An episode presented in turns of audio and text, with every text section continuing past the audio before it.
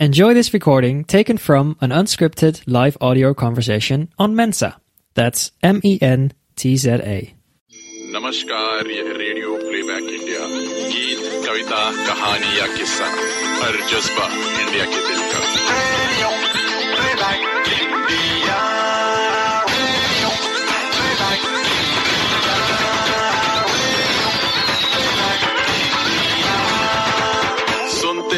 दोस्तों radio playback India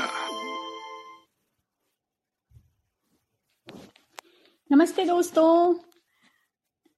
हम एक बार फिर से आपके साथ हैं। अपने प्रोग्राम आकांक्षा क्या आप जुड़ गई हैं? हाँ नमस्कार मैं भी जुड़ गई हूँ।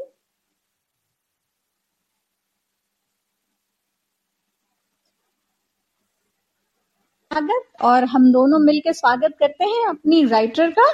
तो आज आप मेरे पास कुछ फ़ोन भी आने लगे। आज आप शुरुआत करती हैं? बिल्कुल हमारी जो राइटर महोदया है वो हमसे जुड़ गई हैं। चलिए पूछ लेते हैं। हमारे इस प्रोग्राम द राइटर्स डन में आप सबका स्वागत है। हमारे जितने भी श्रोता मित्र जुड़े हुए हैं उन सबका स्वागत। और चलिए हम पता करते हैं कि रूपाली जी जुड़ गई हैं कि नहीं। आज हमारी वो मेहमान है रूपाली नागर।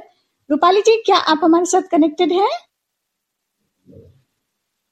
वक्त लगेगा आई थिंक जी हाँ, सुमेधा जी खिड़कियों से ख्वाहिशें न जाने कितनी बार सैर कराई हैं और कितने बार अनगिनत सपने हमने सजाए हैं। पर इस बार कुछ रोचक चीज़ें जो हमें पढ़ने को मिली है किताब के संदर्भ में वो है खिड़कियों पे टंगी तुर्की। तो ये निश्चित रूप से बहुत ही रोचक होने वाली है आज की बातचीत। अपनी खिड़की हम अभी बंद रखते हैं थोड़ा सा वो जल्दी जुड़ जाए उसके बाद हम खिड़कियाँ खोलेंगे ताकि वो खुशबू का झोंका अंदर आ सके। बिल्कुल बिल्कुल। तो रूपाली जी भी हमसे जुड़ चुकी हैं। चलिए स्वागत करते हैं उनका। रूपाली जी बहुत बहुत स्वागत आपका। जी। अ, शायद रूपाली जी का माइक ऑफ़ है। रूपाली जी आपका माइक नीचे देखिए सबसे नीचे माइक का सिग्नल होगा साइन बना होगा उस पर क्लिक करके आप अपना mic- जी जी बहुत बहुत स्वागत रूपाली जी। शुक्रिया। इससे पहले कि हम बातचीत का दौर शुरू करें रूपाली जी के बारे में अपने श्रोताओं को बता दें कि खंडवा मध्य प्रदेश से आप आती हैं। भूगोल विषय में मास्टर्स करते हुए आपने टॉप किया। अठारह वर्ष तक अलग अलग शहरों में अध्यापन करने के बाद अभी आप नौकरी से हालाँकि दूरी बनाए हुए हैं लेकिन लेखन कार्य जो है आपका निरंतर जारी है। आपने एक उपन्यास, एक कहान कविता संग्रह और एक यात्रा वृत्तांत भी लिखा है। तो आपको अपने बीच पाकर, अपने श्रोताओं के बीच पाकर हम बहुत गौरवान्वित महसूस कर रहे हैं। बहुत बहुत स्वागत आपका। अरे, बहुत शुक्रिया। रूपाली जी हम अभी शुरू कर रहे थे प्रोग्राम उसके पहले आपके आने के बस एक मिनट पहले ही। तो हम आपस में चर्चा कर रहे थे आपकी ये जो नई किताब है इसके विषय में बात करने के लिए तो हम उस पर आते हैं। पहले ना आपका नाम के आगे जो लगा हुआ है रूपाली नागर संझा। अच्छा हाँ। अट्रैक्ट करता है? तो पहले तो हम यही जानना चाहेंगे ये संझा तखल्लुस कैसे सूझा आपको? क्यों चुना आपने? ये बहुत पीछे जाना पड़ेगा इसके लिए। एक्चुअली मेरी दादी जो थी उन वो सारी बातों को इस संझा शब्द संझा का मतलब होता है शाम। इस शाम के शब्द को लेके उन्होंने बहुत सारी बातें बताई हमेशा से कि शाम को ऐसे नहीं करना चाहिए ऐसे करना चाहिए। और निमाड़ में खंडवा में एक संझा करके लोक देवी भी हैं। तो वो उनके बारे में सुन के जान के वो जो पर्व होता था तो वो दोनों चीज़ें दिमाग में इतनी बैठी हुई थी बार बार सुन सुन के कि वो और शाम का वक्त मुझे वैसे भी बहुत पसंद है। तो ये तीनों चीज़ें मिल के जब अपने आप को मैं सोचती थी कुछ कि अपना अपना खुद का मैं जो क्रिएट कर सकती थी अपने लिए तो वो सिर्फ़ एक नाम था। तो ये संझा नाम मुझे बहुत अच्छा लगा, जो मेरे पूरे व्यक्तित्व से मेल खाता हुआ है। इसलिए इसको मैंने चुना था। ये वाकई बहुत आकर्षित करता है ये नाम संझा। जैसे हमारी पहले भी बातचीत हुई थी हम उसको संज्ञा समझ रहे थे लेकिन समझ में आया कि नहीं वो संझा है। और है। वाकई हाँ जी आपके नाम के साथ बहुत कनेक्ट करता है। तो मैं सुमेधा और आकांक्षा मेरे साथ है। हम दोनों मिलकर इस इंटरव्यू की तैयारी कर रहे थे। आकांक्षा ने पिछले तीन चार दिनों में ना आपके विषय में बहुत कुछ खंगाला हुआ है। तो आकांक्षा प्रश्नोत्तरी लेकर तैयार है। आकांक्षा? जी बिल्कुल मैं तो काफ़ी आ, मतलब मैं पहले तो हैरान हूँ कि एक ज्योग्राफी के स्टूडेंट साहित्य में इतना रुचि रखती है और उनकी भाषा इतनी कमाल की इतनी अद्भुत। तो सबसे पहले तो मैं यही जानना चाहूँगी कि कि पहले आ, आपकी साहित्य में रुचि कैसे हुई? साहित्य में रुचि देखे एकदम बचपन से शुरुआत होगी उसकी। जब उस टाइम जब बच्चे सिर्फ़ खेलते थे मेरा मैक्सिमम टाइम किताबों में बीतता था। पढ़ने में बीतता था। और इसका पूरा शौक लगाने का क्रेडिट में अपने मदर मदर फादर को दूँगी कि उनकी वजह से मुझे ये पढ़ने का शौक खूब आया।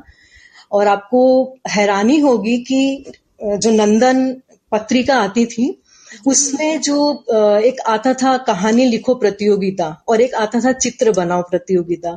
तो मेरे दोनों शौक की शुरुआत उस नंदन पत्रिका को मैं दूँगी कि उसकी बदौलत मैं लिखना शुरू किया। उस कहानियों में और चित्र, चित्र बनाने में तो वो तब से क्लास थर्ड फोर्थ से लेके जो शुरुआत हुई वो सिलसिला बढ़ते बढ़ते आज इस इस मुकाम पे मुझे लेकर आया है।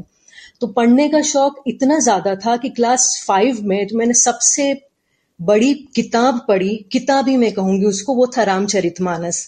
और उसको पढ़ने पे मेरे पापा ने मुझे उस वक्त मैं शायद ये सेवेंटी सेवन की बात बता रही हूँ आपको एक सौ एक रुपया इनाम दिया था। वो जो पुरस्कार था, उसने मुझे इतना ज़्यादा मैंने दिमाग में पढ़ने का एक, जिसको कहते हैं भूत भरा, वो वहाँ से स्टार्ट हुआ है। तो वो पढ़ना, लगातार पढ़ना और जितने भी सरकारी पापा का जॉब था तो हम लोग हर दो साल बाद कहीं दूसरे शहर में तबादला हो जाता था। तो हर सरकारी लाइब्रेरी में हम लोग वहाँ के सदस्य होते थे। और कोई किताब ऐसी होती होगी, इतनी छोटी उम्र में भी, जो मैं पढ़, पढ़ती नहीं होंगी। पढ़ती थी, उस टाइम भले ही समझ में नहीं आता हो, लेकिन पढ़ती रहती थी। ए, हर दिन मुझे एक नई किताब चाहिए होती थी। इतना ज़्यादा मेरी स्पीड भी बनी हुई थी। तो पुराना सारा जितने साहित्यकार थे, हम लोग, हमारे देश के या विदेश के भी, जितनी किताबें उपलब्ध होती थी, मैंने सब पढ़ा है।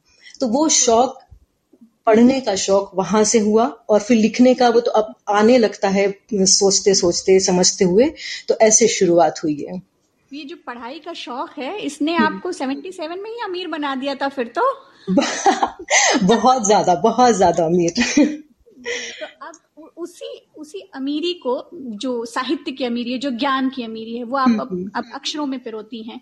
तो ये जो किताब लिखने का सिलसिला शुरू हुआ क्योंकि ये आपकी पहली किताब तो नहीं है इसके पहले भी आपकी किताबें आई हैं। हाँ, दो किताबें आ चुकी हैं। जी आप ये किताबों का सिलसिला फिर कैसे शुरू हुआ? क्या आपने इंटेंशनली सोचा कि हाँ अब काफ़ी पढ़ा है मैंने अब मैं किताब में उसको उतारती हूँ या फिर अनायास कुछ हुआ? नहीं नहीं। लिखना तो मेरा हमेशा से ही रहा। मैंने बहुत लिखा है। छपा तो उसका ये एकांश है, जो छप के सामने आया है। लिखा हुआ अभी भी इतना ज़्यादा है कि उसको मैं, उसके में कई किताबें अगर छपाना चाहूँ तो मैं अभी भी छपवा सकती हूँ। लेकिन ये छपी किताबें सिर्फ़ इसका क्रेडिट मैं दूँगी अपने बेटे और अपने हस्बैंड को कि उनका ये शौक था कि मैं इतना लिखती हूँ तो वो किताब के रूप में आए। और जब बेटा अपना हायर स्टडीज़ के लिए जाने लगा तो उसको एक गिफ्ट मुझसे चाहिए था कि इतने लिखे हुए को एक बार एक किताब के रूप में आप लेकर आए। उसकी जीत की बदौलत किताब आई थी, मैंने छप के आई। हालाँकि लिखा हुआ बहुत है, बहुत ज़्यादा है, लेकिन किताब आने का क्रेडिट मैं इस तरह से दूँगी कि उनकी इच्छा की बदौलत ये आई है। और अब आई है उसका रिस्पांस अच्छा मिला है। तो लगता है चलिए ठीक है लिखते हैं तो धीरे धीरे लोगों तक अगर अपनी बात पहुंचाते हैं और कुछ दो चार लोगों को भी पसंद आती है तो इसमें क्या बुराई है? जी बहुत अच्छी बात है। रूपाली जी ऑनलाइन डेटिंग ये आपकी हाँ। पहली किताब है और विषय की कल्पना अनूठी आभासी संसार की कहानी और उसका विश्लेषण तो अद्भुत है तो जानना चाहूँगी कि ये तो शीर्षक आपने कैसे चयनित किया और क्या क्या है दिलचस्प इस पूरी पुस्तक में आकांक्षा बहुत इंस्पायर है उससे बहुत बहुत अच्छा। देखिए वो आज के, आज का जो दौर है, इसमें जो हम लोग का जमाना किशोर वय का अलग हुआ करता था। और आज का जो दौर है, इसके जो किशोर वय के जो बच्चे हैं, इनका दौर बिल्कुल अलग है। इनकी सोच, समझ, इनकी परिपक्वता एकदम अलग हो चुकी है। तो ऑनलाइन इन लोग हमेशा रहते हैं। हर एक के हाथ में मोबाइल होता है। ये हर वक्त ऑनलाइन होते हैं। ऑफलाइन इनकी लाइफ अभी खत्म हो चुकी है। आपस में एक दूसरे से रूबरू मिलना ये बहुत कम हो गया है। तो ऑनलाइन रहते रहते इन लोग, क्योंकि उसमें बहुत सारी चीज़ें इनको देखने को, जानने को, इनके आँखों के सामने हर वक्त होती हैं तो उसका प्रभाव निश्चित ही उनके मस्तिष्क पे, उनके मन पे पड़ता होगा। तो उसको लेके कि जब ये दूसरी तरफ़ कौन है, इनको पता नहीं होता है जब ऑनलाइन होते हैं नॉर्मली तो ऐसी स्थिति में जब भी कोई दूसरा, दूसरे छोर पे है, वो कोई भी हो सकता है, कोई स्त्री, कोई पुरुष, कोई बुज़ुर्ग, कोई बच्चा, लेकिन उनको इससे मतलब नहीं होता। उनको सिर्फ़ है कि दूसरी और कोई है तो उससे बातचीत चालू होती है। तो वो जब होती हैं तो उस ऑनलाइन पे उनके उन्होंने जो भी देखा हुआ है, वो उनके दिमाग में इतना फिट होता है और इतना मैंने बालपन उनका खत्म हो चुका होता है और इतनी परिपक्वता उनमें आ, सोच में उनकी आ चुकी होती है कि वो उस कोमल भाव को छोड़ के ये जो आप हिंसा और यौनिक बातें और ये सब चीज़ जो उनके दिमाग में इतनी भर गई होती है देख देख के देख देख के वो ही उस लाइन्स पे बात करते हैं। तो बिना लिहाज को छोड़ के जब आसपास जो बातें होती हैं एक लड़का में, एक लड़की में, एक औरत है, कोई आदमी है, ये देखी बिना तो उस चीज़ को मैंने इसमें रखा है कि दो लोग सारी दुनिया से कट के खाली ऑनलाइन पे जब बातें करते हैं तो उनका, उनकी लाइंस बातों की किस तरह जाती हैं, किस तरह वो बातें करते हैं। छोटे छोटे टुकड़ों में बात को काट काट के वो अपनी बातों को खींचते हैं, ये उस किताब का उसमें दिखाने की मैंने कोशिश की कि आज का युवा वर्ग किशोर वय स्पेशली क्या कर रहा है। जी रूपाली जी अब आते हैं आपकी इस किताब पर जो अभी काफ़ी चर्चा में है दिल की हम्म। खिड़की पर टंगा तुर्की हम्म, एक हम्म। तो इसका शीर्षक ही बड़ा आकर्षित सा करता है पता नहीं चलता है कि ये एक यात्रा यात्रा वृत्तांत एक्चुअली इसको यात्रा वृत्तांत कहना इसके साथ में थोड़ा सा अन्याय होगा क्योंकि ये प्रेम कथा है। ये टर्की के को लेके मेरे मन की जो प्रेम कथा है शहरों की जिन शहरों के बारे में मैंने लिखा उनको समझिए वो मेरे प्रेयर्स हैं उनसे मैं प्रेम करती हूँ तो वही कथा इसमें आई है। लेकिन चूँकि एक यात्रा के दौरान ये कथा तैयार हुई है इसलिए इसको यात्रा वृतांत कहना चाहिए कहा जाता है।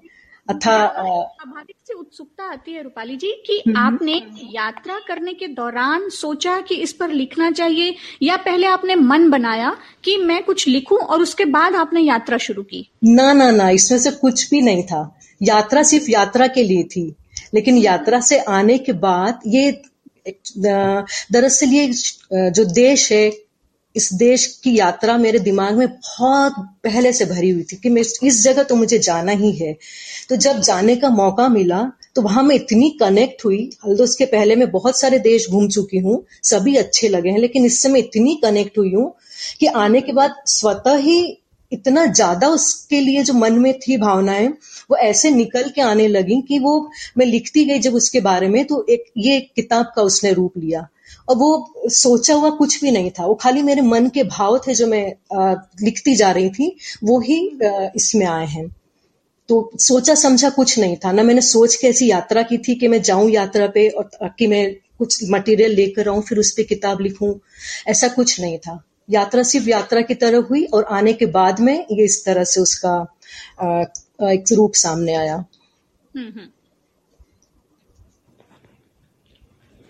जी रूपाली जी जैसे हाँ। यात्रा वृत्तांत आपने लिखा है तो ये यात्रा वृत्तांत थी पर हम्म, हम्म। इसका जो सार है वो हाँ। एक प्रेम कथा की तरह है हम्म, तो जब भाषा आप इसमें इस्तेमाल कर रही थी क्योंकि हमने जब इसको पढ़ा है तो बहुत सारी जगह ना बहुत अलंकारिक सी भाषा है मतलब उसको पढ़ने के बाद अगर आपने तुर्की नहीं भी देखा है तो भी आपको तुर्की से प्यार हो जाएगा ऐसी हाँ। भाषा है अच्छा तो ये भाषा क्या ये हम्म। स्वाभाविक भाषा है? या फिर आपने थोड़ी कोशिश रखी इसको कि इसकी रोचकता बनाए रखने के लिए थोड़ी सी भाषा को अलंकारिक रखा जाए? या ये आपका स्वाभाविक एक लहजा है? नहीं, ये मेरा स्वाभाविक लहजा है। बहुत स्वाभाविक। इसलिए मैं कह सकती हूँ कि मैं जो भी लिखूँगी, इसके अलावा भी मैं जब भी लिखती हूँ तो ये मेरा नेचुरल होता है।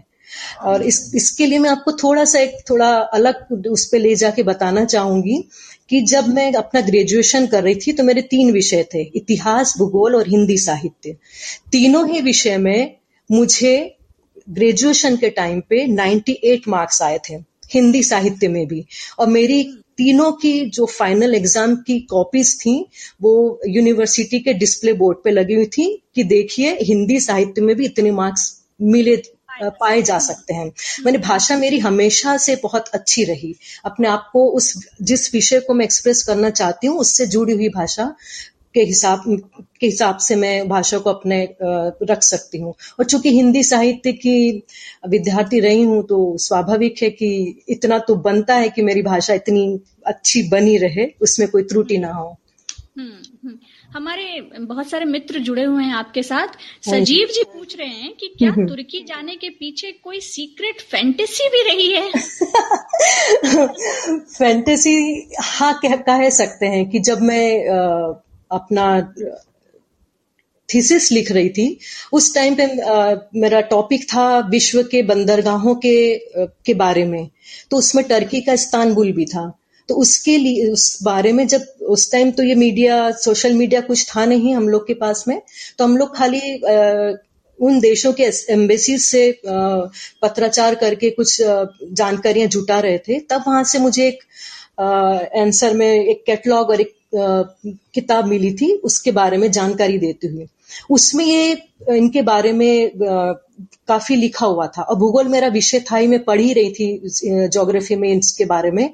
तो वहाँ का जो लैंडस्केप है, खासतौर से कैपेडोकिया का जो लैंडस्केप है, ये फ़िज़िकल ज्योग्राफी करके एक पूरा प्रॉपर पेपर होता था। उसमें जब हमारे प्रोफेसर वो डिस्क्राइब करते थे कि कैसे जोग्राफिकल कंडीशन से वो सारे चीज़ें बनी हैं, वो तब से मेरे दिमाग में एक परिकथा की तरह घूमता था।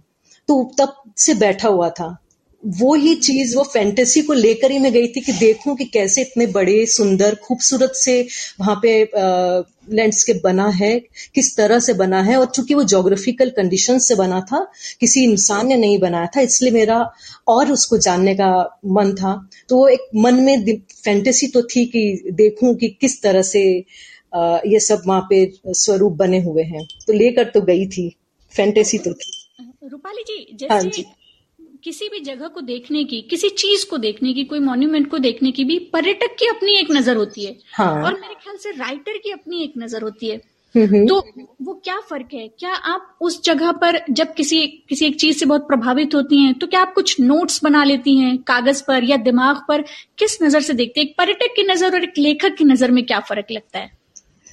देखिए मैं तो दिमाग में लिख लेती हूँ। मैंने नोट्स तो उस टाइम नहीं बनाती क्योंकि मैं जब घूमने भी जाती हूँ तो मेरा मैं ए, वन एक टाइम में मैं एक ही काम कर सकती हूँ। अगर मैं घूमने गई हूँ तो मैं पूरा पूरा घूम रही होती हूँ। उस घूमने का आनंद उठा रही होती हूँ। बाकी चीज़ें बाद में होती हैं। दिमाग में वो सेट हो जाता है। जो मैं घूमी जितना आनंद उठाया वो आनंद मेरे अंदर इतना भर जाता है कि फिर वो परमानंद की तरह इस तरह से बाहर आता है। तो देख सभी रहे होते हैं। मेरे साथ में भी मेरे हस्बैंड और बेटे गए थे। देखा उन्होंने भी सेम चीज़ें। लेकिन उनने सिर्फ़ एक एक पर्यटक की दृष्टि से देखा, उन्हें चीज़ें अच्छी लगी, उनको उन्होंने कुछ देर उस पर बातें की, उसके वास्तुकला पे और उनके नेचर्स ब्यूटी पे, और वहाँ पे बात उनकी खत्म हो जाती है, क्योंकि उनके दिमाग में वो इस तरह से नहीं सोच रहे होते हैं कि कब मैं इसको बाद में कभी अगर मौका आया तो मैं उसको एक्सप्लेन करूँ या किसी को मैं बताऊँगा ऐसा तो कैसा लगेगा। लेकिन मेरे मन में होता है कि जो आनंद मैंने उठाया किसी जगह जाके या किसी इंसान से मिलके या कोई किताब पढ़ के या किसी भी चीज़ को देख के तो वो मैं दूसरों के को अगर मैं बताऊँ तो मैं इतने अच्छे से बताऊँ कि उसको भी उस चीज़ में उतना ही आनंद आए। बस हाँ, ये चीज़ हाँ ये चीज़ था एक पर्यटक प्यार करता है एक पर्यटक तारीफ़ करता है तारीफ़ करता है। प्यार कर लेता है। प्यार कर लेता है हम्म, अंदर तक वो डूबता है उसमें गहराई तक अंदर चले जाता है उन चीज़ों से जुड़ जाता है। हम्म। आपकी ऑडियो बुक भी आ रही है रूपाली जी। हाँ जी। ऑडियो बुक एक्चुअली दोनों है। पहले की दोनों बुक जो ऑनलाइन डेटिंग और इस बार में दोनों की ही ऑडियो बुक्स हैं। इस इसकी भी आ ही सकती है। तो ये ख्याल क्या इसलिए आया क्योंकि किताब लिखना जितना ज़रूरी है अपने मन के उद्गार ज़ाहिर करने के लिए उस किताब को लोगों तक पहुंचाना भी ज़रूरी है। मेरे ख्याल से ये मार्केटिंग का एक फंडा होना चाहिए। बिल्कुल। तो ये इसलिए आपके दिमाग में आया कि ऑडियो बुक को बनाया जाए ताकि लोग सुन भी सकें ज़्यादा लोग जुड़ सकें? हाँ एक्चुअली ये मेरे दिमाग की उपज नहीं है कि ऑडियो बुक आना चाहिए। ये आ, ये प्रकाशकों का चूँकि वो मार्केट में होते हैं तो वो नब्स पकड़ते हैं पाठकों की। तो वो जानते हैं कि अभी बहुत सारे लोग ऐसे हैं जो अभी पढ़ने में उतनी रुचि नहीं रखते हैं उनके पास इतना वक्त नहीं होता है। तो ऑडियो बुक लाने से वो गाड़ियों में जाते हुए या ट्रेवल करते हुए उसी किताब को सुन सकते हैं। तो जुड़े रहे बस वो साहित्य से जुड़े रहे माध्यम कोई भी हो। अगर किताब पढ़ने का वक्त नहीं है तो आप सुन के भी उस चीज़ से जुड़ सकते हैं तो वो भी बुराई उसमें नहीं है कुछ। हालाँकि किताब पढ़ने का आनंद अलग है लेकिन ठीक है अगर वक्त नहीं है आप भागते हुए हैं दौड़ रहे हैं अपने जॉब के चक्कर में ड्राइव कर रहे हैं तो आप सुन पा रहे हैं। इसलिए वो ठीक है। माशाल्लाह आपकी लेखनी जितनी अच्छी है आपकी आवाज़ की मधुरता भी है तो को वो भी पसंद है। अरे बहुत बहुत शुक्रिया आपका। ये बहुत ज़्यादा तारीफ़ है लेकिन ठीक है अच्छा तो लगता ही है सुनने में। बिल्कुल और वो आपकी आवाज़ से झलक जाता है यही तो खासियत है फिर आवाज़ की। अभी रूपाली जी आगे हाँ जी। हाँ, हाँ, आकांक्षा जी। जी रूपाली जी आपका जो कविता संग्रह है इस पार में विभिन्न दौर की लिखी हुई कविताओं का गुच्छा है तो हम एक कविता जिस जो उसमें से सबसे प्रिय हो आपकी वो ज़रूर सुनाना चाहेंगे अपने श्रोताओं को तो आप ज़रूर ज़रूर ज़रूर। कविता ज़रूर हमें सुनाएँ। अच्छा मैं मैं खुद सुनाऊं? हाँ बिल्कुल बिल्कुल। आप ही की आवाज़ में सुनना चाहेंगे। अच्छा ठीक है मैं आपको सुनाती हूँ। मुझे एक, एक कविता बहुत पसंद है उसमें।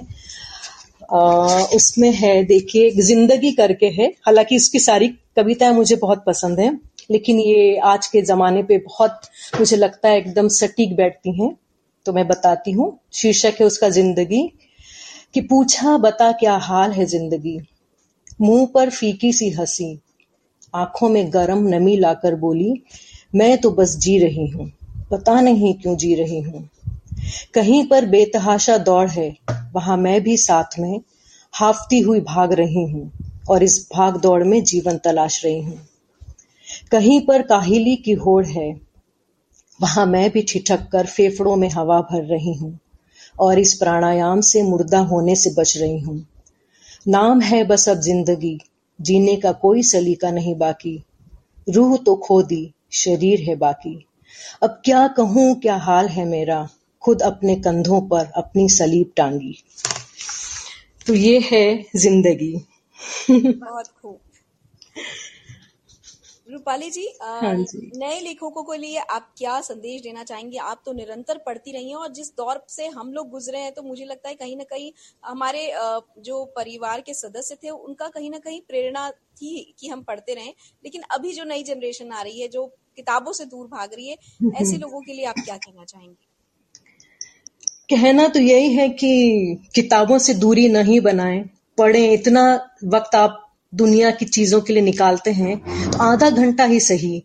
हर दिन आप सोचें कि मैं कि, किसी किताब को कोई भी आपके पसंद का कोई जोनर हो किसी टाइप की किताब हो उसको आप पढ़ें थोड़ा सा वक्त निकालें और इसके लिए मैं बच्चों से ज़्यादा पेरेंट्स को ये बताना बोलना चाहूँगी कि आप उनको बोल के आप कभी किताब का शौक नहीं डलवा सकते हैं। अगर आप खुद पढ़ते हैं, आपने एक एक पर्टिकुलर टाइम भी अगर निर्धारित किया हुआ है कि हाँ ये आधा घंटा हम किताब पढ़ते हैं। आप खुद पढ़ रहे हैं तो बच्चे आपको देख के अपने आप सीखते हैं।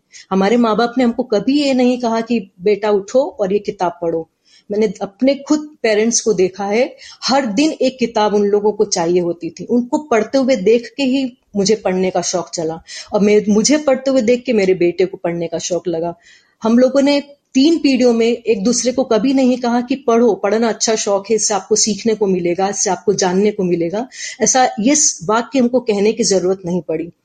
तो अगर पेरेंट्स इस बात का ध्यान रखते हैं कि तमाम चीज़ों के साथ में सिर्फ़ आधा घंटा भी आप निकालते हैं पढ़ने के लिए और एक साथ बैठ के अगर पढ़ते हैं तो ये अपने आप बच्चों में आएगा और वो जुड़े रहेंगे और उससे फिर आ, उनकी आ, उनका जो माने शौक है या अंदर से जो उनके पढ़ने के लिए जो रुचि होगी वो जागृत होगी। रूपाली जी ये हमारा लाइव सेशन है और हमारे पास अब सिर्फ़ ढाई मिनट का समय बचा है तो जल्दी जल्दी से आपसे जानना चाहेंगे कि हाँ। आगामी आप किस पर काम कर रही हैं किस किताब पर? किताब में कहा दो दो है एक संस्मरण है और एक कहानी संकलन है उसके ऊपर अभी काम कर रही हूँ। बहुत उम्मीद है कि वो बहुत जल्द हमें सुनने को मिलेगा ना सिर्फ़ पढ़ने को मिलेगा बल्कि सुनने को मिलेगा। सुनने को ज़रूर ज़रूर दोनों ही आपकी इच्छाएँ इनशाला पूरी हो। रूपाली जी हमारे पास अब समय बहुत कम बचा हुआ है हाँ। तो आपका हम शुक्रिया अदा करें। आपने हमें इतना सारा समय दिया इतनी सारी बातें की अभी ज़रूर मौका पड़ेगा तो हम फिर से आपसे बातचीत करेंगे। ज़रूर मैं भी चाहूँगी वापस से जुड़ना एक बार। और उम्मीद है कि हमारे श्रोताओं को भी ये बातचीत अच्छी लगी होगी। तो आपको धन्यवाद करते हैं। आकांक्षा इनका शुक्रिया करते हैं और हम बिल्कुल आप सबका शुक्रिया सभी का शुक्रिया।